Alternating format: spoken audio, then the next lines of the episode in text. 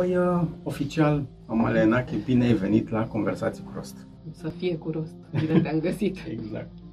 Um, prima întrebare, inevitabil, este aceeași pentru absolut toată lumea care uh, zice da ca să stea pe scaunul din față. A cui ești tu?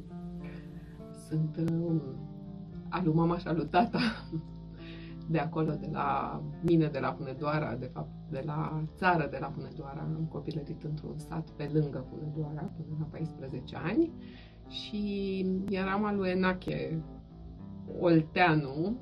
Când eram la bunica din Oltenia eram ardeleancă și când eram uh, la mine acasă eram inevitabil olteancă pentru că am fost mai vorbărează, mai ales în prima parte a vieții mele, uh, îmi ziceau clar, ea fiind ardelene acolo la mine acasă, păi ea are, are genă de ol, olteancă. Tatăl meu, de altfel, el era olteanu, dar era crescut de la patru ani în Ardeal, dar nu conta, știi cum e, era olteanu. El a venit împreună cu străbunicii mei, care au fost aduși, mă rog, o poveste din asta clasică de le-au luat terenurile comuniștii și străbunica s-a pus în fața combinelor uh, și ei erau învățători amândoi și au venit în Ardeal, au fost trimiși în Ardeal să învețe limba română pe, pe cei de acolo pentru că fusese zonă de imperiu și înainte școlile erau în limba maghiară. Uh-huh. Și atunci străbunicii mei au venit și l-au luat și pe tatăl meu de la patru ani cu ei și acest oltean crescut în Ardeal, tatăl meu, dar părinții lui au, au rămas în Oltenia și atunci mi-am făcut uh, vacanțele și la bunica din Oltenia, am înțeles un pic și de pe acolo. Ai lor sunt și mama era de acolo, chiar din satul Toplița, unde am crescut și Foarte fain. Uh, da, eu, la, eu am crescut la bunica mea, la, am crescut. În vacanțele de vară mergeam la bunica mea cele trei luni. Uh, eu sunt din Timișoara. Ok, am făcut facultatea acolo. Hai, nu? Uh, și acolo eram tot timpul al lui Maria Lungului de la Timișoara. Da. Că asta este. Da. E, eu eram al lui domn director, că tatăl meu a fost directorul școlii de acolo, al lui doamna secretară, mama era secretară la primărie, eram al lui Erau cu ochii pe tine toți. Da, o să-ți povestesc că m-a marcat asta, îți dai seama, când ești fica directorului școlii, n-ai încotro decât să fii prima mereu nu era ca ceva... Nicio presiune. Mm, dar nu e ca și când mi-ar fi spus, la presiunea exista și da, mă gândesc acum pentru că urmează să înceapă școala fica mea și știi cum motivezi copiii, cum o să fie, mă gândesc că la mine motivația a fost atât de puternică, știi? Nu poți să te faci de râs. Niciun caz. Nu, avea, nu aveam opțiune, de fapt.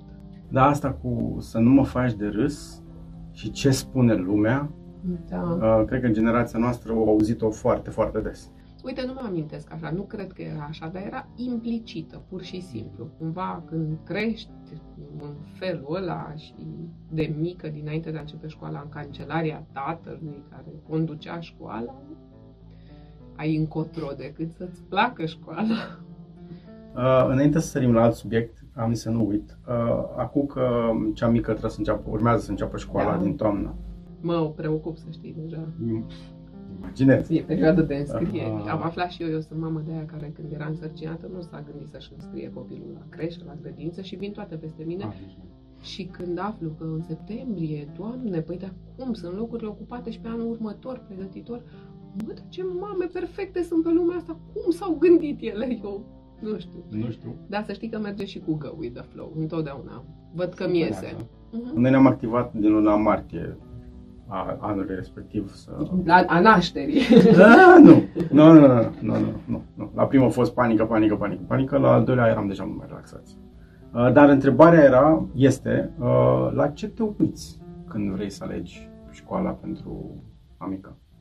Um, mă uit la experiența de până acum și ea a început grădinița la o grădiniță de stat lângă casa noastră și știu ce înseamnă să mergi pe jos până la grădiniță a fost foarte bine mm, și a fost oricum o experiență bună până în momentul în care a început pandemia și școlile și grădinițele de stat au fost mai mult închise, când totul a devenit traumatizant și eu m-am trezit în situația de a fi mamă cum a fost când am stat în concediu de maternitate, adică mhm. non-stop, e foarte greu să mai faci lucruri.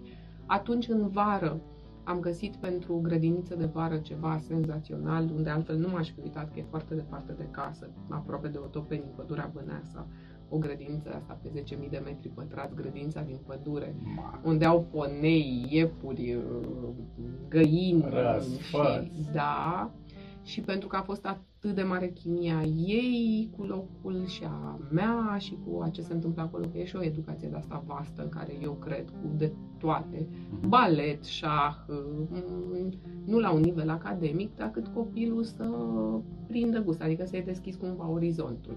Și pentru că am experiența asta, a rămas acolo în ultimul an, în ăsta, în grupa mare, a drumurilor ăstora foarte lungi și sunt patru pe zi, că tu duci copilul, te întorci, eu stau în centru. După aia te duci, iar te întorci. Uh, Unul dintre principalele criterii este să fie aproape. Există școli foarte bune în afara orașului, mai ales în partea de nord, dar uh, nu o pot angaja la o poveste de asta pe viață, plus că e și un, are și un leasing pe viață, așa, la costuri. E. Și tocmai am găsit școală, să știi. Ieri am bătut cumva palma la o școală unde putem ajunge pe jos. Este o școală privată. Nu mă încumet la ceea ce oferă sistemul de stat, pentru că oferă trei ore pe zi și nu-mi dau seama cum nu se alinea, aliniază niciun fel cu nevoile societății. Adică oriunde, în Franța, în Marea Britanie, copiii stau la școală până la 3-4, nu pentru că învață de o comunitate acolo și în partea a doua zile au sport, au cor, au ce fac ei, pentru că părinții sunt unii funcționali, adică ei lucrează undeva. În trei ore cât oferă școala de stat și după aia un apartament undeva într-un after school e ceva ce câtă vreme pot să nu fac asta, am decis să nu fac asta și atunci o să meargă la o școală privată în apropierea casei mele, la școala Manemoralu, la Helicon o să merg. Ok, ok. Tocmai am uh, luat decizia, m-am uit, dar m-am uitat mult, mult la criteriul ăsta al proximității, pentru că vreau să nu mai fim dependente de mașină. Motivul pentru care eu locuiesc în centru este și pentru că sunt jurnalist și am vrut să fiu aproape în perioada în care făceam foarte multe live-uri la Cotroceni, la guvern, la parlament, stau fix între aceste puncte, să pot ajunge foarte repede și inclusiv la serviciul meu, la ProTV. Și, nu, adică viața mea nu este în nordul orașului, acolo unde s-au concentrat uh, cumva școlile. Și atunci rămânem în centru. Da, ce înțeleg ce oferi? zici. Te-ai, Mă- te-am pus pe gânduri. Și da, și noi, că e o, o discuție pe care am avut-o uh, multă vreme, de când l-am dus pe prima dată pe mic la grădiniță. Uh, noi pe vremea aia stăteam în Titan, l-am dus la o grădiniță privată la Montessori în zona Halatrean. Un pic de mers. Um, acolo a mers și cel mic, după care când a venit vremea școlii, uh, am zis nu ne uităm unde e școala, căutăm o învățătoare care să fie ok. Și ne-am pus de acolo niște criterii ce înseamnă pentru noi Da. uh, învățătoare ok. Și am cerut uh, recomandări în jur și într-un final am ajuns la acea învățătoare care chiar a fost ok. Ce bine. Uh, doar că asta a presupus niște drumuri. Da. Uh, și am zis că pe mic îl ducem la aceeași școală, măcar să fie în aceeași școală amândoi.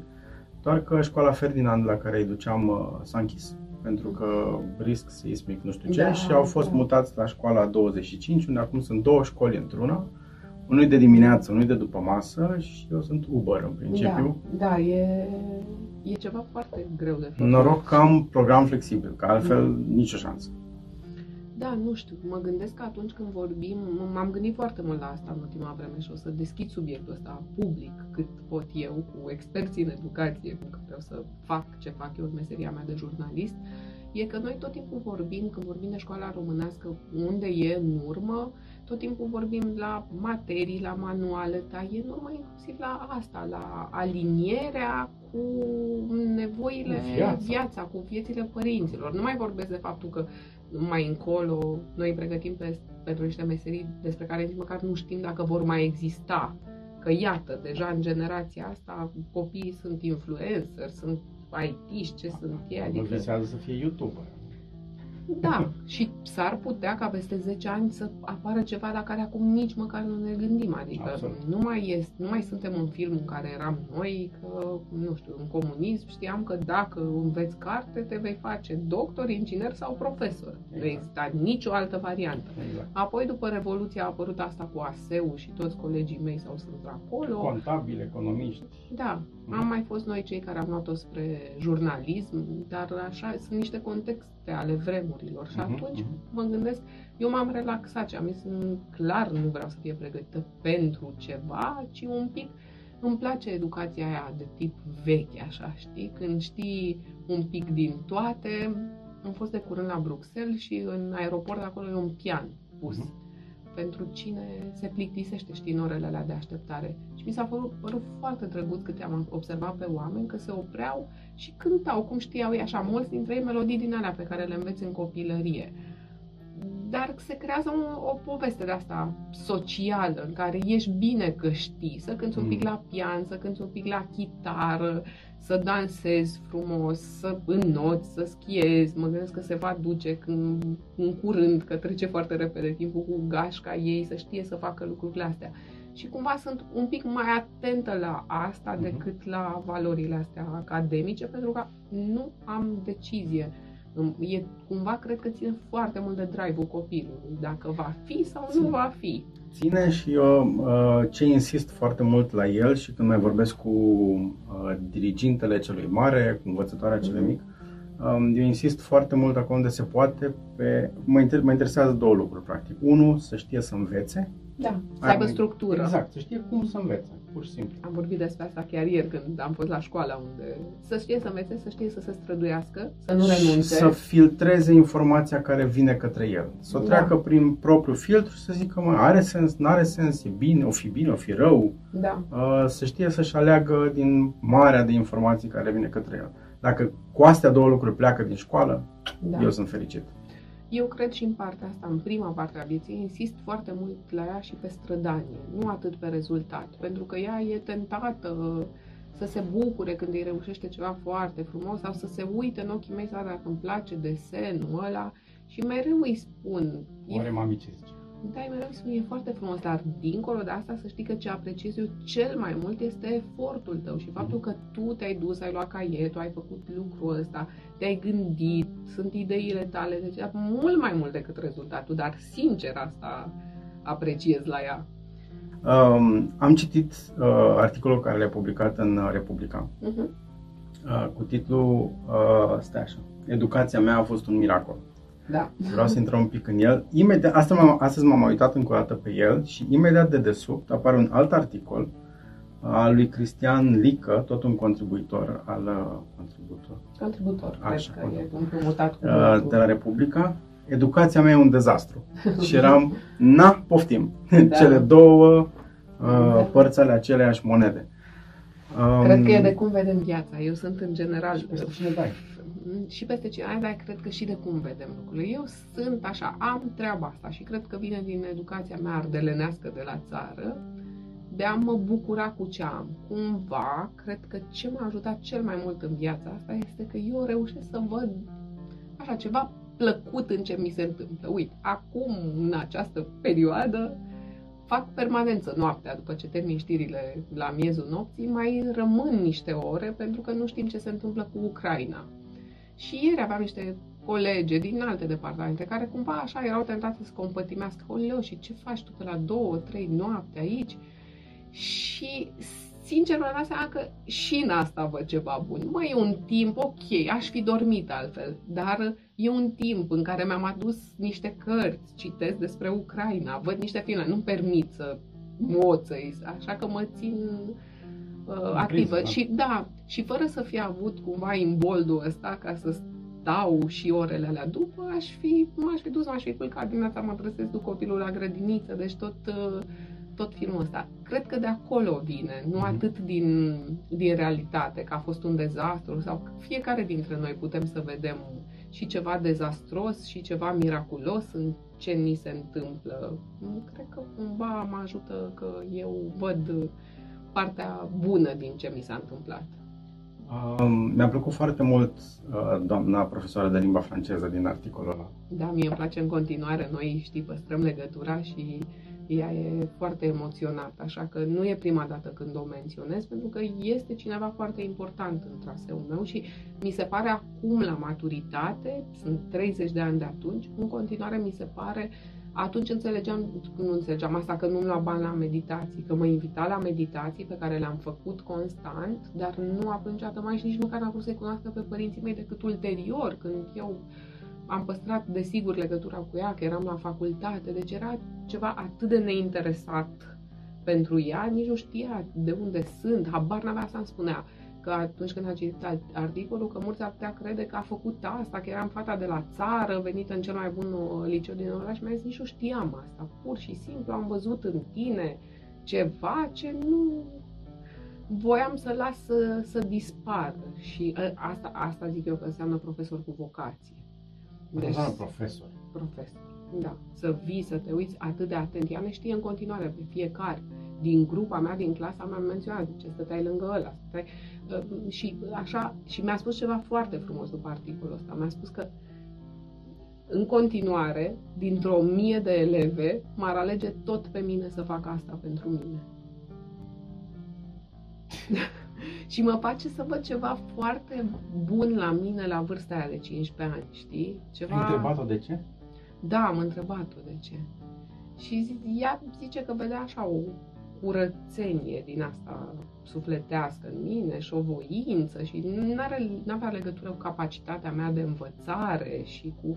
E ceva ce cred că i-a plăcut. Ea e mamă de băiat, băiatul ei stă la Londra, lucrează pentru Depeche Mode E, mă rog, el a făcut actorie, regie, e, stai seama, vine dintr-o familie cu o preocupare din asta pentru educație, era ceva ce pune doar eram deja fascinată, așa știi, de, de, de familia lor asta, cu toată povestea evreiască, cu tot, tot ce era acolo. Am povestit și în articol, era prima dată când ajungeam, vorbim de ani ăia până în anii 90, de fapt în anii 90, începutul anilor 90, îmi vedeam o doamnă în casă care făcea treburile astea casnice și doamna putea să fie profesoară, să educe copiii, să-și educe copilul ei și pe ceilalți. Deci era așa o lume care mie mi-a deschis altă perspectivă decât ce văzusem până la momentul ăla. Eu eram un copil până la 14 ani între cele două sate, satul în care trăiam și satul bunicilor din Oltenia.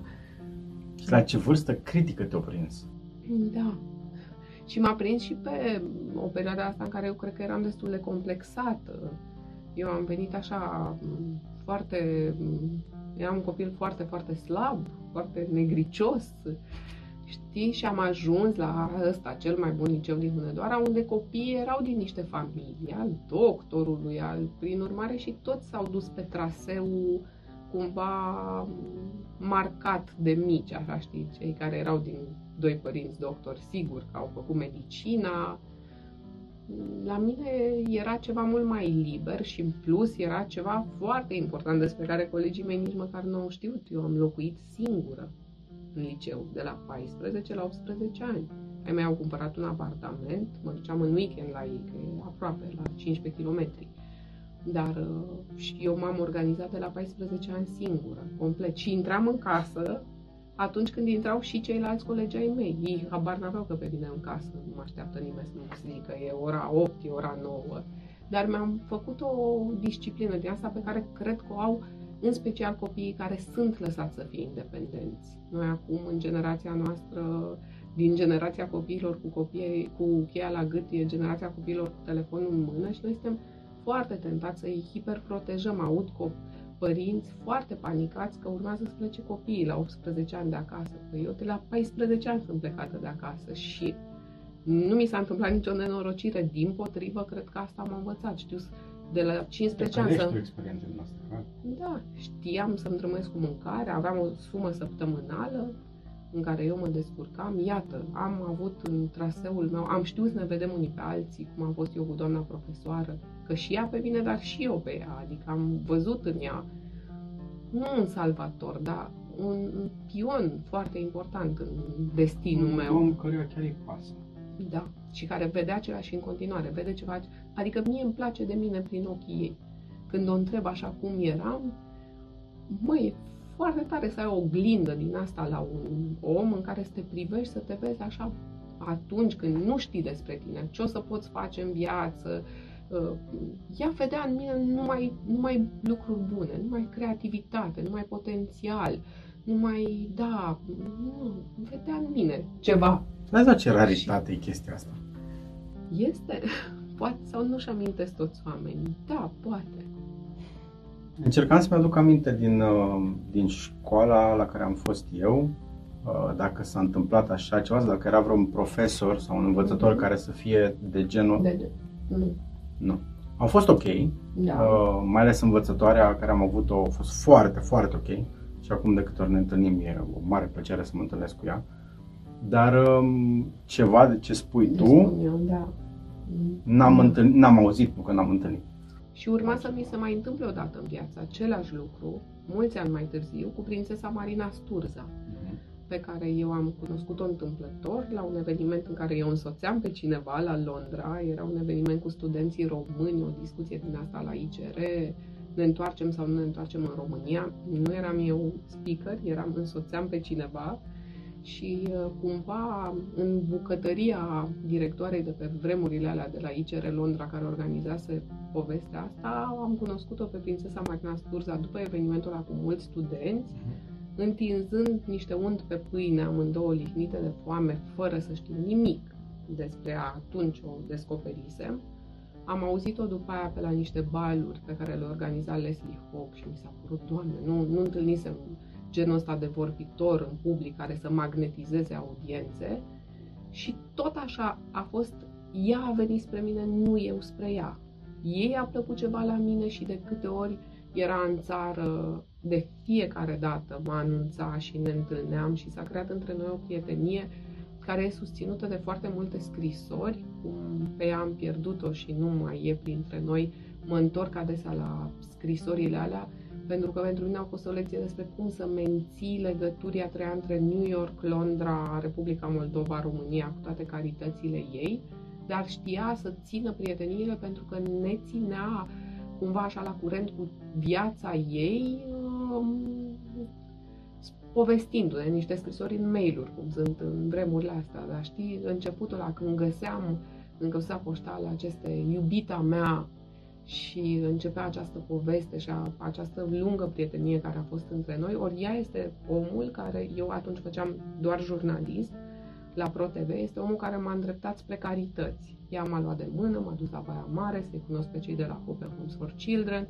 O săptămână mi-am luat concediu și ne-am dus împreună prin casele de tip familial și prin vechile orfelinate și fără să facem nimic public din asta. Pur și simplu am fost împreună, a vrut, a vrut foarte tare să mă atragă în zona asta, cumva și aici în Moldova i așa creat un fel de moștenitori ai carităților pe care ea le făcea, a găsit în noi uh, ceva. Și uite, ea întotdeauna ni s-a întâmplat asta odată, nu mai știu unde, prin Maramureș, am fost într-o familie unde reușiseră să păstreze copiii alături de părinților doar pentru că fundația le plătea lemnele.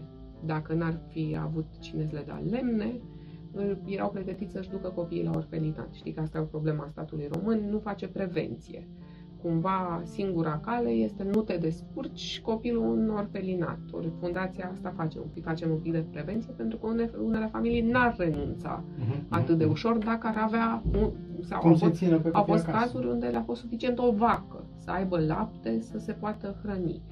Și uh, întotdeauna Marina avea această poveste cu noi două, care ne-am dus în acea familie, într-un bloc din ăla unde nu mai era nici lumină, nici... Și copiii știau că vine o prințesă și pentru că eu eram mai tânără și blondă, au crezut că eu sunt prințesa. Așa, Așa e din poveste. da, eu am trecut cu vederea povestea asta, dar Marina o povestea cu foarte multă încântare. Deci cumva era tot genul ăsta, cum este și doamna Schilling, profesoara mea de franceză, știa să pună o lumină pe mine, nu știu, e poate ceva matern în aceste femei. Niciuna dintre ele n-au avut fete. Că de asta ziceam că și doamna Schilling poate, că îmi spune că doamna Schilling asta zice, că așa ar fi vrut să fie fica ei dacă ar fi avut o fică. Nu știu, poate să a fost uh, genul ăsta de chimie, dar e incredibil cum nu eu m-am dus spre oamenii ăștia sunt inițial să absorb de la ei toate lucrurile astea pe care le aveam de învățat, în mhm. special de la cele două doamne, ci ele au venit înspre mine. E ceva în destinul meu, cred că, un soi de noroc.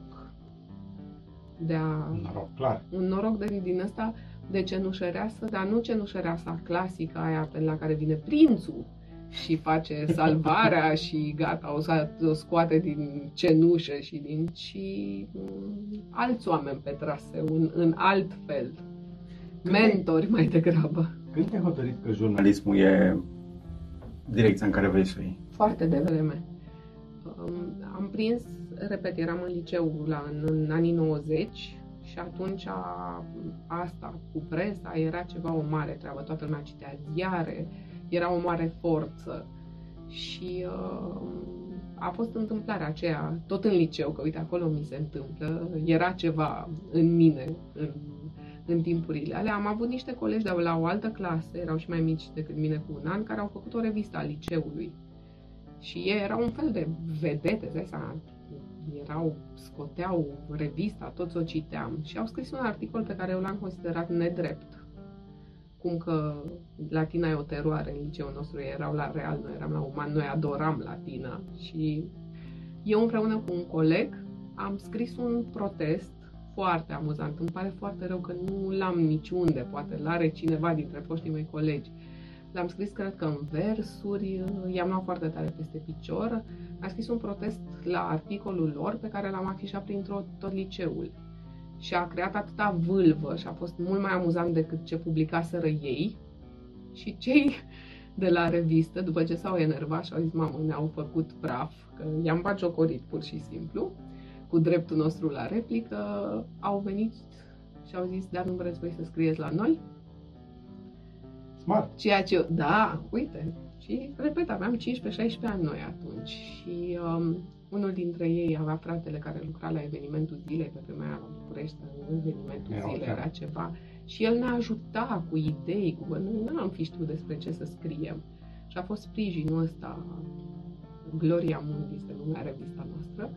Mi-am făcut cumva mâna acolo, nu m-am gândit să dau la jurnalism, voiam să mă fac ghid turistic, visul meu era să călătoresc, dar am fost la o nuntă, nunta verișoarei mele și la nunta verișoarei mele nașul era lector la jurnalism în Timișoara. Bune. Și m-a întrebat la ce vreau, i-a zis că vreau să călătoresc, ghid turistic, ce știi tu? Păi știu franceză și a zis, nu vrei toată lumea să făcuse meditații, da, pentru facultăți. Eu eram floricică în vânt, mă gândeam la ghid turistic, găseam o secție la Cluj, nu eram foarte pe drum, mai era puțin timp până la admitere și mi-a zis, nu vrei să facem o testare, că eu sunt lector acolo, să-ți spun cam cum ar fi, poate te interesează jurnalistică la Timișoara. Și mai dus într-o zi la Timișoara și mi-a dat un test din ăsta de creativitate și mi-a zis, tu o să intri în primii 10 dacă dai la noi. Și am intrat a noua. Vizionar om.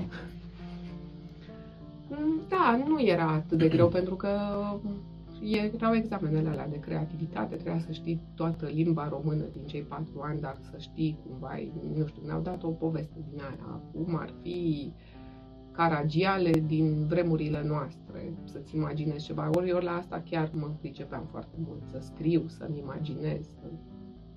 S-a okay. potrivit foarte Mi s-a potrivit foarte bine.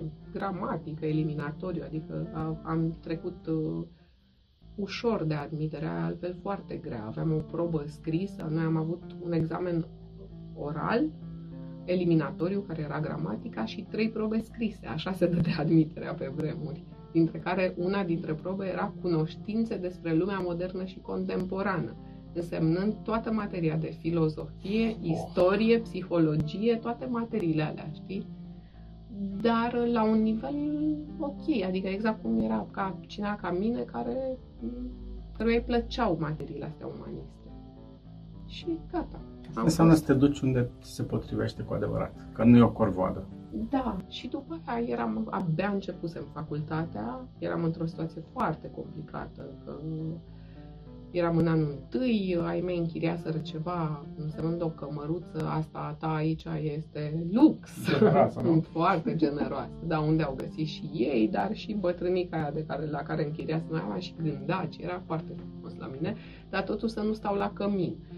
Și uh, m-a anunțat că, nu știu, are fiul e o problemă și trebuie să vântă, chiar și acea de bara și urma să plec, abia așteptam să vină vacanța, voiam să plec înapoi la Hunedoara să înceapă anul 2. Și a venit cineva la facultate să spună că la televiziunea locală caută băiat să angajeze și au venit la facultatea de jurnalism să cheme toți băieții, că aveau deja fată prezentator.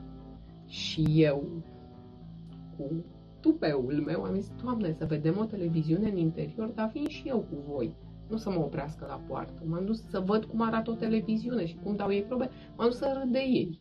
Știi? Că era, își pusese niște sacouri, mi se părea foarte amuzant. Erau pregătit. Și îți dai seama, am vorbit cu operatorii pe acolo și m-a remarcat doamna care avea acea televiziune. Era vechea televiziune prin cablu. Și m-a întrebat, tu ai dat probă? Păi nu căutați băieți? Ba da, dar te văd așa dezimboltă, hai să vezi și tu, poate cine știe. Și am fost ultima pe o casetă cu 60 de băieți și m-au sunat pe mine. Și așa s-a rezolvat și situația mea locativă, că m-au oferit Ce unde fain. să stau. Eu n-am mai avut vacanță, prin urmare n-am avut nicio vacanță în studenție, pentru că m-am angajat din prima vacanță. Nu știu cum e. Europa Nova sau? Nu, Analog TV. Ah, ok, mă rog. Acolo. Asta cred Da, acolo. Și direct am prezentat știrile de noapte. Că, repet, eu având inconștiența celor 19 ani, era Hai. dezvoltură, da. Și asta le-a plăcut. Am întrebat după aia, eu am proba pe undeva, este ceva, nu m-aș fi ales niciodată. E o fetiță cu o voce, n-are nimic de a face cu vocea mea de acum ceva, suav, nu știu ce au văzut. Mi-au zis că ochii și asta, că vorbeam, eram foarte curioasă, l-am întrebat pe ăla cu prompterul și ea zicea cum merge, că râdeam cu operatorul, i s-a părut ăsta e un om bun de televiziune, că nu eram crispată, dar uite-te și tu cum. Ei, și după aia m-a prins, mi-a plăcut. După am avut și acolo o școală bună, am avut un coleg care făcuse școala BBC și ne-a învățat tot ce învățase el la școala BBC. Am făcut teren, după aia a venit ProTV-ul, Bucureștiul. Băi, norocul ți l-ai mai făcut și singură, nu a venit el așa pe Da, tavă. da, dar e și pentru uh, norocul și cred că a fost și o atenție a mea așa la ce e în jurul meu. Asta aș vrea de la copiii noștri, să nu treacă așa cum prin brânză, știi, genul ăsta, să nu fii mocăit așa, să nu știi ce cu tine. Cumva eram foarte prezentă în viața mea și cred că am putut să văd că sunt niște uși deschise. Foarte fain. Uh, te-am văzut pe... Nu, ști- nu știam că ai fost la TEDx, dar căutând Da. materiale cu tine uh, pentru episodul ăsta, am văzut... Uh, uh, care era subiectul? Uh, fake news, parcă. Fake news. Să nu faci fake news din propria viață. Nu cred că există un clip, un moment, un ceva cu tine pe care eu să-l fi văzut, în care să te fi văzut în halul ăla de emoționat. Da. Păi da, Incredibil. Da, pentru că nu... N-am, întotdeauna în lungul ăsta parcurs al meu profesional, n-am vorbit lucruri foarte intime, așa, cu oamenii. Și acolo era o audiență de 2000 de oameni. Ți-ai deschis sufletul Da. pe scenă. Da, am hotărât încă dinainte. Știu că vorbeam cu... N-am prea vrut să fac TEDx, așa că eu știu cum e cu public speaking-ul și știu că toată lumea respectă o rețetă, cum deschizi, cum faci, un pic amuzant și un pic din ăla și din ăla. Zic, mă, știu să-mi fac un discurs din ăla, gen TEDx, dar nu știu dacă le mai găsesc așa rostul neapărat. Și mi se părea, Doamne, cu Oana Pelea, cu ce să vin eu să zic acolo. Și am avut un prieten care mi-a zis uh, exact sfatul ăsta și a zis, mai sunt totuși părți pe care noi, prietenii tăi, le cunoaștem despre tine, dar oamenii nu. Și cred că ar fi foarte important să lași Asta ar fi un TEDx pentru tine, să te lași un pic vulnerabilă în, în fața oamenilor, să vezi cum o să fie. Ce, și Mi-am lăsat mai mult decât îmi planificasem, să știi că na, te ia valul pe scenă când vorbești. nu, chiar ești. Și da, era foarte, pe lângă ea 2000 de oameni din public, era Oana Pelea care era acolo în față, că și ea avusese un moment și- care a lăcrimat și da, Nu Da. mă surprinde. Adică chiar a fost un moment pentru uh, cei ca mine care se pregătesc pentru astfel de episoade să găsești un material din ăsta, păi e Mhm. aur. Da. Pentru că nu foarte rar ai ocazia să, să cunoști, că nimeni nu te cunoaște dintr-o, dintr-o prezentare de 17 minute. Ca totuși Dar un măcar pic. să ai un uh, un glimpse, cum e mai spune, un, uh, vezi o bucățică mică din cine e cu adevărat omul ăla. Dar mă bucur foarte mult că ai simțit așa, știi? Cred că Uite, este eu- foarte rară. Uh, pentru că în discursuri, în prezentări, uh, orice este public, apar nenumărate filtre Da. în care știi că te vede ăla, ăla și ăla. Oare cine va vedea Și e și această o filmare rețetă. peste 20 de ani? Și o rețetă de asta Da. a orbitului în public acum, știi? Este foarte rar să vezi că cineva își deschide sufletul pe o scenă cu 2000 de oameni. A fost și acolo. un public foarte bun. Am avut un public extraordinar și după aia am avut o grămadă de timp feedback legat de discursul ăla de la oamenii care au fost în sală. Ai văzut filmarea? M-am temut, nu, nu mă uit niciodată la filmări cu mine, nu pot să văd așa ceva. Nu numai ăsta care e atât de puternic, dar nu, eu de asta promovez foarte prost totul. Podcasturile pe care le fac, nu- pentru că ar însemna să mă uit să văd, știi, mă roagă, uită-te și alege părțile. Nu-mi place să nu-mi place să o trăiesc acolo, dar îmi place să mă uit după aia la mine. Dacă ai un prieten care face editare video, Am. Ce ți-aș... să, ce să vezi? Am. Nu, nu, ți-aș... Era retoric așa. Uh, roagă să scoată din acea prezentare Da. doar imagine cu publicul. Fără... Nici sunetul nu trebuie să lase. Uite, puteai să-mi faci un Sunt cadou niște... ăsta. Nu, nu, m-am- Acum m-am gândit. Uh, sunt câteva imagini din public. Doar la alea străzi. Ți-am zis că publicul a fost foarte tare acolo și a permis să se întâmple ce am făcut eu acolo pe scenă. Publicul, nu știu, a primit sinceritatea mea într-un fel în care primești în general sinceritatea de la oameni. Nu mai, nu mai conta ce conține, ci, mă, omul ăsta a hotărât să lase armele jos. Da. Ne-ai făcut un cadou mare cu prezentarea. Ești tu foarte drăguț. Așa au mai zis și de acolo. Să știi că am avut și acolo contestatari. Au fost și oameni care au zis, mă, nu înțeleg ce atât așa, atât m-ați înnebunit, zicea cineva, m-ați înnebunit cu discursul Amalie Enache, mi s-a părut așa lame și... Nu pot face fericit pe toată lumea. Asta am înțeles și eu de mult, să știi. Da. Dar vezi care e treaba? Că nu am pornit cu gândul, nici măcar am pornit cu gândul să fac fericit. Iar mi se pare, mi se pare o întâmplare. A fost o întâmplare că a fost un public atât de bun și s-a putut crea contextul ăla. Eu Nu cred e- că în, în momentele astea, dacă reușești să ajungi la un om din Da. toată audiența aia, ți-ai Da. făcut treaba. Da. Chiar au meritat toată, toată emoția de acolo, toată vulnerabilitatea de pe scenă. Dacă ai ajuns la unul măcar, îți spun apoi. Le mulțumesc tuturor celor care mi-au scris după aia, mi-au scris sens o lungă perioadă după discurs, oameni care ziceau că într-adevăr a schimbat ceva în ei și mi ziceau, uite, am făcut asta pentru că te-am văzut pe tine spunând asta. Da?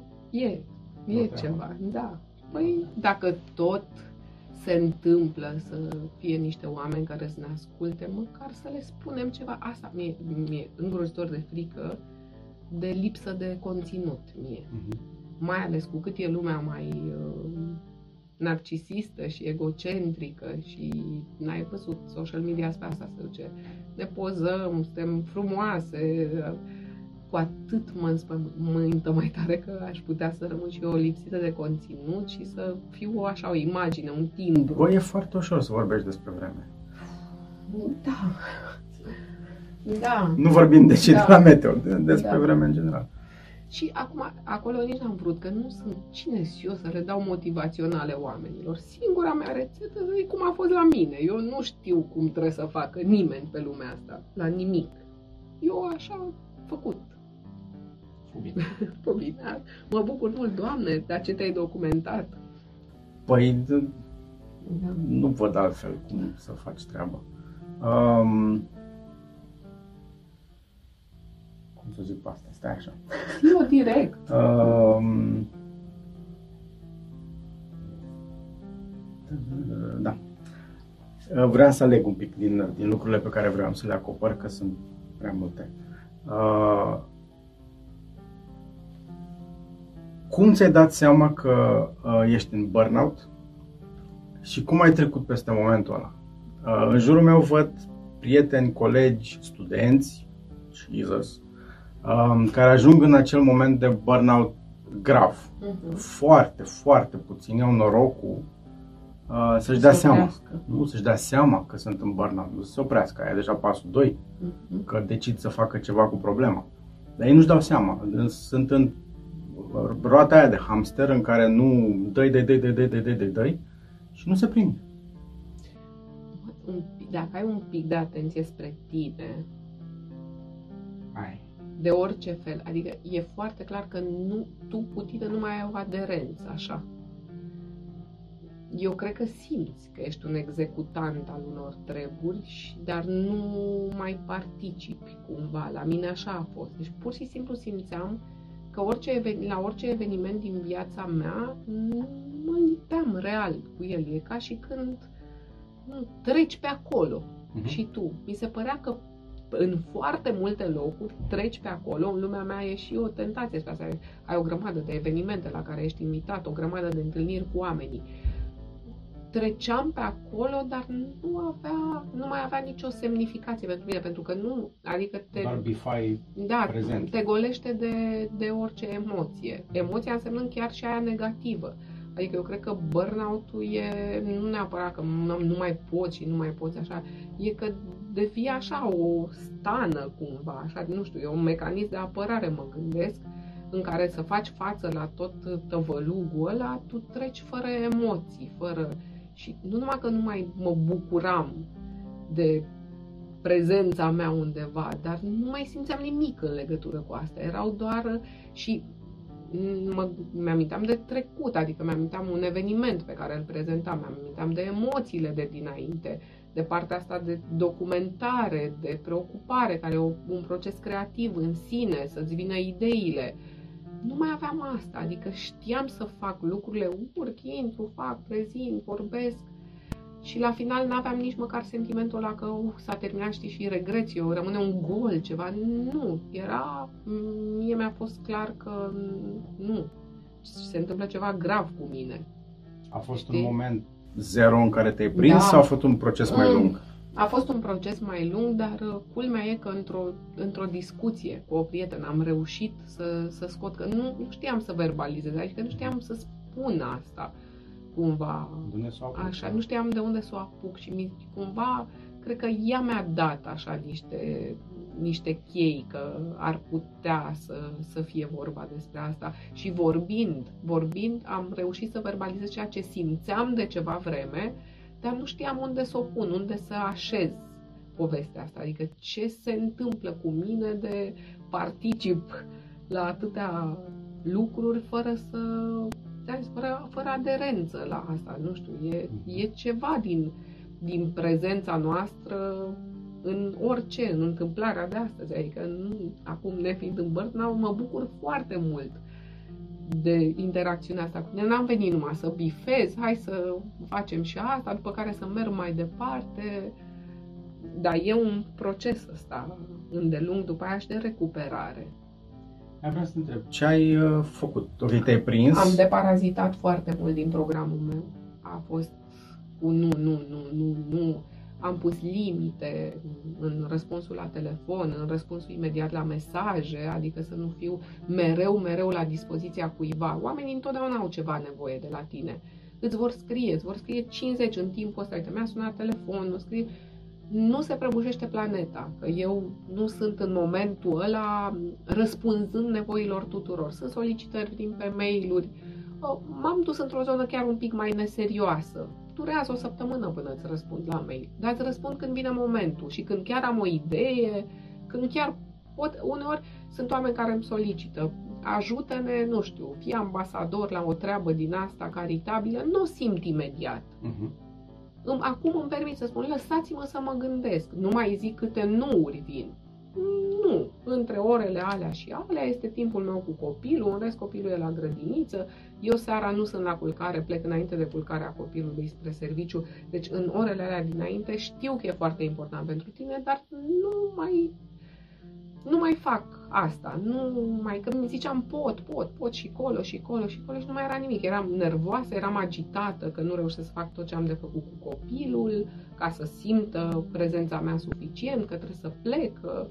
Și a avut, oricum a avut Alma un interviu cu pagina de psihologie, Alma are 5 ani.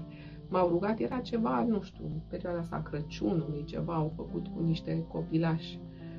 Și uh, a întrebat-o, eu n-am fost de față, a intrat, a fost ea împreună cu o fostă colegă și cu un psiholog și au întrebat-o ce, ce ar vrea să le transmită oamenilor mari. Și fata mea a zis să nu se mai grăbească. Și eu am luat-o foarte personal. Oamenii mari din viața ei sunt eu. Eu sunt aia care, ca să le fac pe toate... A fost un feedback direct. Un foarte, care nici măcar a fost direct, a fost că vorbea cu cineva care o întreba, poate mie n-ar fi știut să-mi spună la 5 ani asta, mamă, dar te grăbești tot timpul. Da, copilul are alt ritm și ritmul ăla trebuie să mă adaptez un pic. Nu, ha, la mine e nu, trebuie să funcționeze altfel, programat, de aia am ajuns la burnout, agenda, trebuie să fac aia, aia, trebuie să răspund la mail-urile alea, trebuie să mă duc acolo, acolo, acolo, peste tot și asta înseamnă o grabă permanentă. Uh-huh. Hai să am, și am deparazitat foarte mult cu prețul de a fi devenit mai neserioasă. Oamenii sunt foarte, știu, inclusiv cei din familia mea, mă sună, a, îmi dau mesaj când am timp să vorbim, când am... Nu se pare că asta înseamnă că devine serioasă. Nu mai ești la dispoziția lor ca înainte. Cred că era mai agreabil înainte, să știi. Când le răspunzi oamenilor nevoilor lor imediat, ești persoana plăcută. Mă sună de la serviciu, nu știu, mă sună mă sună de la PR, de la știri, de, imediat, sunt imediat disponibile și e mai ușor să ai te bazezi mai pe un om Da. Sigur, asta da, că ai da. mai Dar nu mi se pare că e o problemă de seriozitate. Adică... Nu, că le fac în continuare. Păi asta zic, cele... dacă le spui da și da. o faci, am schimb, A, dacă le spus da și nu o faci, atunci Nu, asta niciodată. Am schimbat ritmul.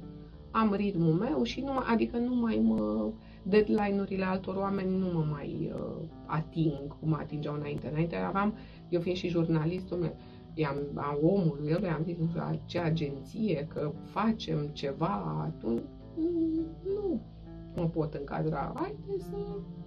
Pentru tine, unde sunt agenții, de pildă, cu care colaborez, pentru el e ăla, e proiectul ăla, dar eu în timpul ăla mai fac multe alte lucruri și e prioritizare. Când sunt la știri, seara de la știri, mă ocup de aia, nu fac alte lucruri, îmi citesc știrile, când sunt cu copilul, sunt cu copilul, mă irită foarte tare să-mi sună telefonul, exact când eu am orele cu copilul. Nu, vorbesc și cu prietene și cu oricine altcineva în mașină, nu când e copilul de față. Îmi dădea mhm. un sentiment foarte mare de vinovăție că eu stau la telefon sau fac altceva pe telefon. Uh-huh. De asta, dacă nu răspundeți la WhatsApp cu orele, e pentru că, nu știu, fac ceva cu copilul ăla și am Ca să acolo. faci chestia asta, mi se pare că ai nevoie de două lucruri uh, pe care, evident, le-ai avut. Unul... Bătrânețe, scuza-mă, înțelepciune. Da, un pic de bătrânețe trebuie, că la tinerețe nu te oprești din ritmul ăsta, așa că pentru um, studenții tăi n-ai șanse. Dar chiar vreau să spun, uh, după ce ai spus toată chestia asta, uh, lucruri, noi, da. noi, uh, vreau să spun, Mihaela, ai auzit ce o zis? Mihaela este o studentă din echipa cu care lucrez eu și care e, e foarte aproape de acest burnout. Care are 20 ceva de ani. Da. Eu mi-am, am realizat la 40 de ani povestea asta. Da, și... din fericire o realizat acum. Da. Um... Un șef al meu de pe vremuri mi-a spus că se întâlnește cu mine că tot timpul alerg dintr-o parte în alta, pe vremea când eram reporter, nu suportam fiind pro mai mare dintr-o clădire în alta să mă duc încet, încet. Alergam să ajung la machiaj și nu mi-am dat seama. El mi-a zis, tot timpul alergi. Dintr-o... Mă, mă stresa că am de parcurs un drum. Ei, la 40 de ani îți place și drumul ăla. Dar Mihaela nu are cum. Mihaela are 20 de ani, clocotește altfel sângele în ea. Lasă-o să-și trăiască burnout-ul. Spune cele două lucruri de care ai nevoie ca să realizezi că te-am întrerupt. Uh, nu, nu, nu am uitat. Uh, primul, uh, mi se pare că trebuie să știi cine ești, ceea ce într-adevăr la 20 de ani e un pic mai complicat. Da. Uh, și al doilea, trebuie să ai curaj. Pentru că asta înseamnă multe nuuri pe care le spui unor oameni care da. s-au obișnuit cu, bineînțeles. Disponibilitatea. Când? Da, Acum. cum să nu? Sărim în sus, Da. nicio problemă. Dar ajută terapia să înveți să spui nu, să știi, adică te duci și te antrenează psihologul până când o să fie foarte greu la început să zici nu, dar e foarte sănătos. Asta e altă chestie care, nu știu dacă cu generația noastră a început, uh, sau poate un pic mai repede, nu știu, cu uh, a accesa sau a te duce către terapie. Mhm. Discuția asta am avut-o cu foarte mulți și din invitați, și din prieteni, colegi și așa mai departe. Toți oameni cu probleme. Uh, Toți avem necazuri și probleme. da, uh, eu n-am, nu că n-aș avea probleme, nu am fost la terapie vreodată și am foarte curios din experiența N-ar fi zis. fiecăruia, dar nu, Da. eu sunt mai relax, relaxat, probabil, sau inconștient, nu știu. Um, Eu nu consider că am avut mari probleme vreodată. Sunt un mare norocos, am tras bățul scurt, bățul Yeah. lung, nu știu cum se zice. Um, Dar da, n-am de ce să mă plâng în viața asta. Da. Um, De asta cred că nu am ajuns încă acolo. Dar am o grămadă de prieteni care s-au dus uh, către terapie, dar observ că generația părinților e, Păi- nu că e păcat, dar e rușine. Să te Păi, în duci primul la rând, pe terapie. vremea lor, când ajungeai la, nu ajungeai la psiholog, ci la psihiatru, că se Da, desfințase direct. meseria asta și le dădeau niște ori somnifere, ori antidepresive. Eu îi înțeleg vieții de ei că doreau să treacă pe medicamente, știi, așa. Nu, n-au prins, n-au, n-au de unde să știe. Din păcate n-au. Și în continuare să știi, asta e o treabă în București și în marile orașe. Eu cunosc oameni care ar avea nevoie de psihologi buni și sunt foarte greu de găsit în micuțele orașe ale țării. Din păcate, da. Și dacă ai părinți unde simți că ar putea să fie un ajutor. Pentru că, ce să vezi, rămân singur, le moare partenerul. um, E Complicat. foarte multă singurătate acolo și ai vrea să-i ajuți cu cineva, nu prea găsești. Pentru că lucrurile astea se întâmplă în continuare doar, doar pe aici, pe la noi, așa că încă e, e departe. Da, și, și o decizie foarte mare, un pas mare pe care de aici, de la ei trebuie să vină, degeaba stai Da. tu pe capul lor, uh, într-o direcție pe care n-au explorat-o 50, 60, 70 de ani, depinde de ce vârstă au. Și e complicat să te duci în direcția aia după atâta vreme. Bă, Da, eu fiind de foarte multă vreme, eu pe picioarele mele îți spun că de la 14 ani mă descurc singură, când ești cam tu așa singur undeva în lume și ajungi la niște, în niște impasuri astea, cam într-acolo te îndrepți, nu prea mai ai, nu, nu știu, nu prea știi încotro să o mai apuci. La, eu am ajuns la psiholog, adică era și evident că mi se întâmplă ceva dureros. Mi-am pierdut foarte devreme mama într-un cancer din ăsta foarte scurt și a, nu eram pregătită deloc în trei luni din ceea ce credeam că e o răceală să mi înmormântesc mama. Și atunci, uh, nu știu, așa chiar să nu fii deloc atent la tine, să nu-ți dai seama că totuși ți se întâmplă ceva foarte greu și e de cerut ajutorul, plus alte lucruri ce, unde mi-am dat seama că sunt în niște impasuri pe care nu le mai pot gestiona singură.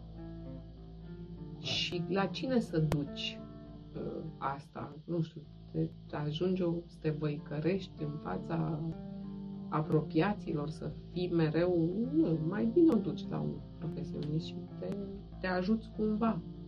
de acord. Um, Hope and Homes for Children. Da. Cine e și de ce e?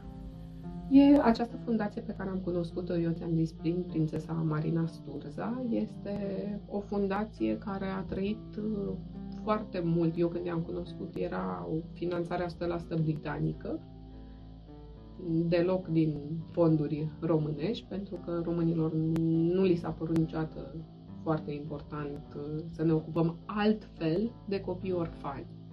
Există ceva care e un sistem cu care noi ne-am născut și ăla e acolo, și anume copilul fără părinți sau cu părinți abuzivi sau cu părinți prea săraci este preluat de stat și statul are grijă de el, fără să ne gândim că na, statul vedem cum are grijă de drumuri, dar rămite de niște suflete.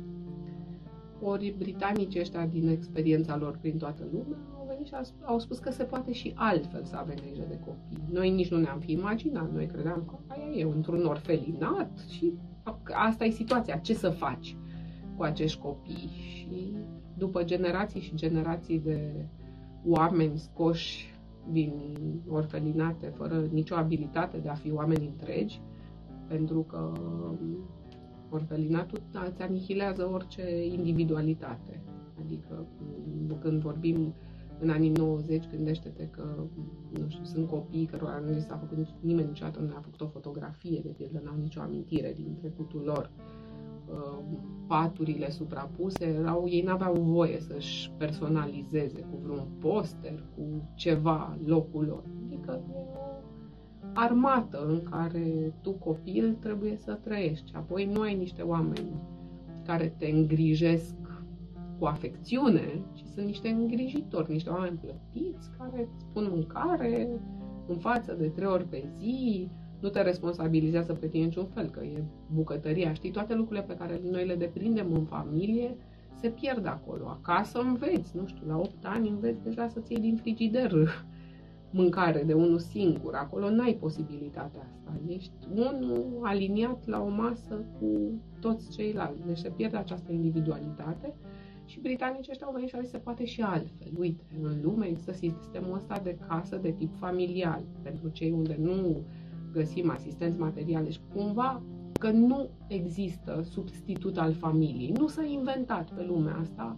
o formă de a crește copilul mai bună decât într-o familie. Așa e natura umană. Are nevoie de niște figuri din astea care sunt modelele lui, care se ofere nu doar îngrijirea asta, ci afecțiune. Și pentru asta, hai să recreăm ideea asta de familie, să nu fie mai mult de 12 copii într-o casă, într-un apartament, ei să trăiască ca o comunitate, să facă lucruri împreună, nu doar să fie serviți, pentru că le tăiem orice abilitate. Și să învățăm să, să-i pregătim și pe ei, cum familiile își pregătesc copiii pentru 18 ani când vor pleca în lume undeva, să-i pregătim cumva pentru viața asta pentru că la 18 ani ei se trezesc complet nesusținuți de acest stat, merge și descurcați-vă și fără nicio abilitate și fără niciun sprijin. Noi în continuare și la 18 ani avem familia la care te întorci. Ei nu se mai întorc la orfelinat.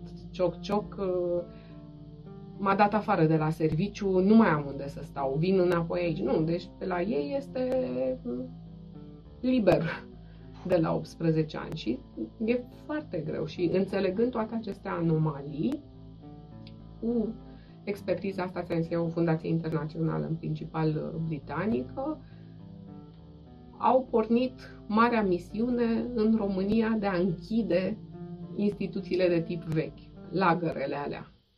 Dar ca să le închidem înseamnă să mutăm copiii undeva. Și asta înseamnă pregătirea oamenilor, tot sistemul de protecție al copilului nu e, nu are nicio legătură ONG în afară că îi pregătește pe acei oameni. Nu sunt, angajații sunt tot ai direcțiilor de protecție a copilului. Deci n-ai încotro decât în toți anii ăștia să formezi oameni după noile filozofii, explicându-le întotdeauna și antrenându-i să înțeleagă că grija presupune și afecțiune și multe ale lucruri în afară de lucruri astea foarte concrete. Și e nevoie de foarte mulți bani pentru că toate astea costă. Adică mutarea a 300 de copii în case în care să nu fie mai mult de 12 înseamnă o investiție imobiliară uriașă de care statul român se bucură pentru că fundația face casele, le cumpără și, de fapt, ce se întâmplă la interior este responsabilitatea direcțiilor de protecție a copilului. Nu, nu, fundațiile n-au tutela asupra copiilor, doar pot să, pot să sprijine. Și marea provocare a ultimilor ani este asta, prevenția. Cum facem să oprim robinetul, că nu e o soluție doar să faci, să construiești, să creezi sisteme, ci cum faci să păstrezi copiii lângă familii. Statul român preferă să plătească cam 2500 de lei pe lună pentru întreținerea unui copil în orfelinat și, nu dă, și dă 0 lei pentru prevenție. Deci, în unele cazuri e suficient, nu știu, caz de mamă cu trei copii, singură, divorțată, cu un cancer foarte puternic, care nu-și mai permite să lucreze pentru că are tratamente de făcut și e suficient să-i plătești o chirie ca totuși copiii să rămână alături de mama lor care iubește atât timp cât ea este măcar. Cred că sunt niște drame acolo. Da, și sunt, nu știu, mi se pare că sunt um, nu știu, fără sfârșit cumva, așa. Se întâmplă lucruri, s-au întâmplat foarte multe lucruri ok în viețile orfanilor români, dar uh, încă mai e parcurs foarte, foarte lung de mentalități. S-a depășit un pic ceea ce a găsit Holmes cu 25 de ani în urmă, când mentalitatea era clară, mai ales în mediile vulnerabile, inclusiv la țară. Familia recom- îi spunea fetei care a rămas însărcinată accidental, nu-ți distruge viața, dă copilul la orfelinat. Preotul îi spunea asta în sat. Învățătorul îi spunea asta, nu-ți distruge viața. Ok, dar a copilului? Exact. Și uite rata de succes a centrelor maternale. Sunt uh, fetele tinere, de obicei, care rămân accidental însărcinate, care vor să își abandoneze copiii și e științific dovedit că trebuie să lași un timp să se creeze bonding-ul ăsta. Adică dacă timp de două săptămâni uh, va rămâne cu bebelușul, uneori și mult mai puțin, nu îl va mai lăsa din brațe. Rata de succes este în centrele astea de 95%. Fetele adăpostite acolo, cărora li se spune ok, rămâi o vreme cu bebelușul tău și iei după aia decizia. 95% dintre ele, după două săptămâni care își țin bebelușul în brațe, nu îl mai abandonează. Da, asta e ce face fundația. Pe multe, pe foarte multe planuri să pe de o parte să prevenim, să nu mai fie atât de mulți copii în sistem și când e vorba de sistem să nu mai întâlnim ororile vag îmi aduc aminte de filmele care, apăreau, care au apărut imediat după Revoluție, din orfelinate, da. care... Da, Siget. Nici nu pot să scot pe gură ce da. era în filmele alea. Da, e... Am chiar uh, prietene care au acest program, uh, inițiativă privată a lor cu Muzeul Abandonului, într-un fost centru din ăsta și da, istoriile de acolo sunt cutremurătoare. Ce s-a întâmplat acolo a fost ceva îngrozitor atât pentru copii cât și pentru angajați, pe care noi am fost foarte dispuși să-i blamăm.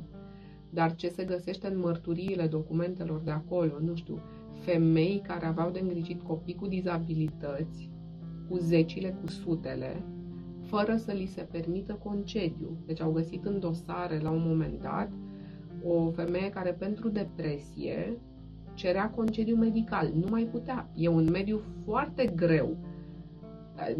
Nu putem să învinuim doar oamenii aia că au ajuns în situația aia să-i spele cu furtunul, să... Au fost un sistem întreg care da, abandonat și da, pe copii și pe, și pe oamenii aia, pentru că ei, ei cedeau psihic că nu mai puteau. Repet, erau două femei la zeci de copii cu dizabilități pe care trebuiau să-i hrănească, să-i abandoneze. Cred că uh, s-a format și la oameni de acolo un mecanism din ăsta de apărare și de asta au ajuns, descurcați-vă, le dădea o lingură. E, e ceva inuman ce s-a întâmplat acolo și este, nu știu, una din marile, marile rușini din istoria recentă a noastră. Știi, când au ajuns imaginile la posturile străine, nu ne vedea să credem pentru că noi nu știam ce se întâmplă exact. în spatele acelor pereți. Noi nu știam. Dar e din nou o mentalitate care a existat și s-a perpetuat. Nu-ți distruge viața cu un copil uh, handicapat. Îl duci acolo, uiți de el, se ocupă altcineva și altcineva se ocupă, repet, e suficient să zic, se ocupă statul român. Păi uitați-vă la restul cum s-a ocupat. De ce aș crede că aici se ocupă senzațional în cazul unor copii? E mult, e mult de lucru acolo și, mă rog, a fost o sensibilitate a mea, după vizita cu Marina Sturza mi-a fost foarte clar că o să fac tot ce îmi stă în putință să ajut, orice îmi stă mie în putință este cu know-how-ul meu. Se ajută în zona de comunicare, uite acum fac și un podcast în care oferim conținut. Că cu inima la vedere e produsă împreună cu Hope and Homes for Children. E produsă de Hope and Homes for Children și a Era fost, da, eram... și a fost ideea lor, da, au găsit o finanțare, nu sunt, luani, uh, nu sunt bani luați din fundație ca să produci, orice podcast are și niște costuri de astea tehnice, Absolut. nu sunt mari, dar sunt niște costuri. Um, există sponsor care plătește asta, în mod special, producerea podcastului și ideea a fost aceasta, să oferim și conținut. O fundație adesea este ceva ce stă cu mâna întinsă. Ajutați-mă, vine cu o poveste, are nevoie de finanțare, nu se poate susține. Spuneam că a fost finanțare britanică, dar în ultimii ani s-a mai echilibrat balanța, pentru că la, e clar că și britanicii o să zică, dar totuși au trecut 30 de ani de la Revoluție, ocupați-vă de copiii voștri. Și s-a echilibrat bine de tot balanța și există finanțare puternică pentru acțiunile fundației de la companii din, din România, cum e și firesc, să ne ocupăm de, de copiii noștri. Podcastul e, e produs cu gândul să oferim și conținut. Și un conținut în vremurile astea foarte tentant, mi se pare asta de parenting. Uh-huh. Să nu mai existe gaura asta între noi, părinții care tot timpul ne punem problema, am făcut bine, n-am făcut cu copiii noștri și ceilalți care se învinovățesc și zic, n-am atât de rău sunt părinte încât nici măcar nu mai încerc să-l cresc în continuare, mai bine îl dau la orfelinat. Cumva să știi că preocupările depinde de educația și accesul pe mhm. care îl avem noi la multe lucruri, inclusiv la lucrurile astea materiale, dar și eu, la începutul podcastului m-am gândit la asta, că sunt atâtea momente în care nu te simți părinte bun și când peste asta vin nevoile, că n-ai ce să-i cumperi, n-ai cu ce să-l îmbraci la școală, uh, asta îi face pe, acești, pe unii dintre părinți să spună îi e mai bine departe de mine. Nici azi. Sigur că nu. Sigur că nu, noi. Ce mi se pare foarte, da. mă rog, unul din lucrurile care mi-au plăcut la, la podcastul pe care îl faci, n-am apucat să văd chiar toate episoadele, dar multe le-am văzut, um, e că fiecare invitat care s-a așezat pe, pe scaun uh, a lăsat un, s-a lăsat un picut să fie vulnerabil. N-au încotro cu mine. Da. uh, și le-au arătat celor care privesc episoadele respective um, că deși sunt oameni la care mă rog, te uiți puternic, oareși da. cu admirație, foarte da. puternici, exact, da, prezenți bani, peste tot, celebritate, exact, da. au aceleași probleme și aceleași întrebări cu care ne zbatem toți părinții uh, și cu care ne confruntăm uh, zi de zi. Eu mi-am dat asta pe, seama pe proprie piele, de-aia încerc să scot de la ei lucrurile astea. Mi-am dat seama că e așa și la noi. Noi suntem obișnuite, celebritățile, să ne să facem așa un mare PR din viața noastră și social media încurajează foarte mult asta. Mhm. Mereu îți îi vezi cu copii niște vacanțe fabuloase. Tot e perfect. Tot, totul e foarte frumos și pare că au acces și normal. Au bani, deci pot să îi dau pe copii, au bone, au au ajutoare, normal că le e mai ușor. Ori nu este așa. În intimitate nu este așa. În spatele camerei se întâmplă alte lucruri. Cu siguranță. Și în spatele camerei vin toate aceste neliniști. Mm-hmm. Sunt, nu sunt un părinte bun, toate traumele cu care unii dintre noi venim din propria noastră copilărie. Nu știu dacă ai văzut uh, episodul cu Marius Manole. Uh-huh. Marius mhm. Manole și-a pus inima la vedere din prima. Uh, eu l-am îl întrebam, era despre, depend... da, despre, dep- despre dependențe și el zice, păi normal că aveam 9 spectacole într-o zi, că pe mine nu mai iubi mama când eram mic și eu am căutat aplauze și din, să fiu văzut, să fiu da, apreciat. Din prima uneori știi, ca realizator de podcast, parcă nu sunt pregătită, deși știu că vom ajunge acolo, nu sunt pregătită chiar uh, să ajungem la miezul problemei așa din la glumesc, nu. A fost, uh, a fost e o, inter- o experiență atât de interesantă încât facem și sezonul 2 de, și noi voiam să facem doar sezonul 1 și acum știi cum e, lucrurile se întâmplă invers se pare că vor oameni să sponsorizeze podcastul pentru Foarte. că, da, aduce, asta sper eu, aduce niște conținut pentru cei pe această nișă care vor să vadă și alții cum sunt.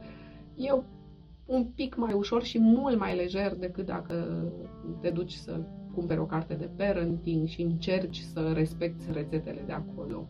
Mie mi-e foarte clar că nu vom reuși să respectăm rețetele de parenting și atunci... Ad uh, literam nici experți în parenting nu reușesc să facă chestia asta. Da. Și plus că se schimbă curenturile și în parenting. Acum e bine într-un fel, după aia nu e bine. A fost perioada aia cu copilul zeu, în care nu îi spui copilului nu. Acum și psihologii se întorc. Nu crești un copil nesănătos dacă nu îi pui limite clare. Exact. Deci se schimbă trendurile și... Plus că naibii, eu având doi copii, trăiesc na, în aceeași familie, în același mediu, Da, au personalitățile lor, se dezvoltă în direcțiile lor. E fascinant Da. să-i vezi cum uh, fiecare fiecare, da, Da. da. intervine, da, ce și funcționează la aluatul unul, lor. clar nu funcționează la celălalt. Poți să stai în cap, nu, nu merge. Mamă, Asta e și mai și știi, la doi. Um, acum când ne apropiem de final, mi-am dat seama, în timp ce povesteai despre fundație și despre podcast și de ce din spatele lor, mi-am adus aminte de um, nu știu dacă e citat, zicere, mă rog. Um, am văzut într-un film uh, uh, pe care l-am văzut recent, um, The Aeronauts, cred că îi spune. Um, asta e cum era, că nu vreau să greșesc. Uh, nu poți să schimbi lumea după cum te uiți la ea, poți să o schimbi după cum alegi să trăiești în ea. Oh, ce Mi-a plăcut frumos. foarte mult. Foarte frumos. Uh, și mi s-a, nu rețin Da. foarte mult chestiile astea, dar asta mi s-a părut potrivită. Chiar Uh, și da. fix la asta m-am gândit uh, ascultând de pe tine. Uh, Da. Da, încercăm fiecare. uh, Constanța e secretul și aici, cumva, știi, și cu Hoppenhaus sunt deja de vreo 15 ani alături de ei și așa mi-am propus, știi, vin foarte multe solicitări din multe părți, ajută-ne și pe noi un pic. Nu pot să fiu ambasador așa la o cauză pe care abia o întâlnesc un pic și nici nu pot să fi în toate părțile, am nu hotărât poți să să... te dedici. Dacă Da. faci o treabă, o faci ca lumea până la capăt, nu Asta poți să faci zic. 10 în același timp. Cred că doar așa schimbăm câte ceva. Câte puțin. Câte puțin și cu răbdare. Da, dacă te uiți la tot, tot peisajul, e copleșitor. Nu, nu știu de unde să-l apuci. Dar așa, câte puțin, câte puțin, Da. ajungi la capăt. Aș, așa simt și eu și chiar simt cu ei, adică văd toate progresele și lucrurile care se întâmplă și zic, wow, e, sunt și eu un pic pe aici. Uh, ultima baterie de întrebări. Uh, eu le-am văzut prima dată la James Lipton, care avea, Dumnezeu să-l ierte, uh, emisiunea Inside the Actor Studio, în care avea invitați actori, regizori, oameni din, mă rog, din lumea filmului uh, și la finalul discuției um, avea acest chestionar cu mai multe întrebări. Nu era inventat de el, este un, un chestionar al lui Bernard Pivot, uh, care avea, nu știu, 12-15 întrebări, eu am rămas la 7. Am zis să le mai condensez un pic. Um, așa, prima. Care este cuvântul tău preferat? Dragoste. Care e Slav. cuvântul pe care îl urăști sau nu-ți place? Pârjoale, nu știu. Astea cu cuvintele astea dubioase. Joale. Nu l-am mai auzit pe Da. ăsta până acum. Sunetul preferat. Apa. Chiar și aia e enervantă, că mi picură, nu, apa, Picătura apa. chinezească. Nu, nu, nu, apa, înțelegi tu. Uh, sunetul pe care îl urăști. Bormașină.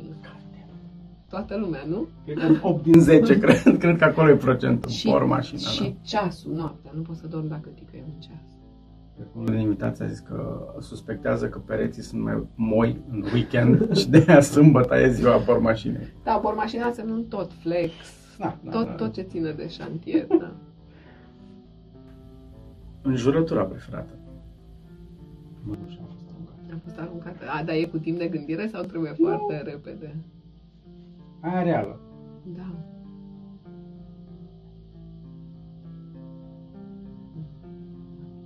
Înjurătură preferată foarte, Aia din foarte, suflet. da. Ceva cu dă-te în Puncte, puncte. puncte, puncte, dă-te în... Ce profesie, în afară de ce faci acum, ți-ar plăcea să încerci? Actorie. Și ultima. Deja, mai vreau, îmi place, îmi place jocul ăsta, ne jucăm. Uh, Da. dacă raiul există, ce ai vrea să spună Doamne, Doamne, când intri pe poartă? Amalie. Să mă primească așa ca și cu zâmbet mă cunoaște. Amalia. Deci, Vreau celebritate și în rai. Vrei să mă știe după nume. cu plăcere a fost.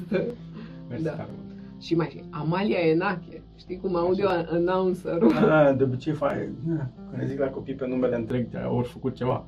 Da, nu e în da. regulă. Da. Mersi, fain. Mersi și eu. A fost o plăcere.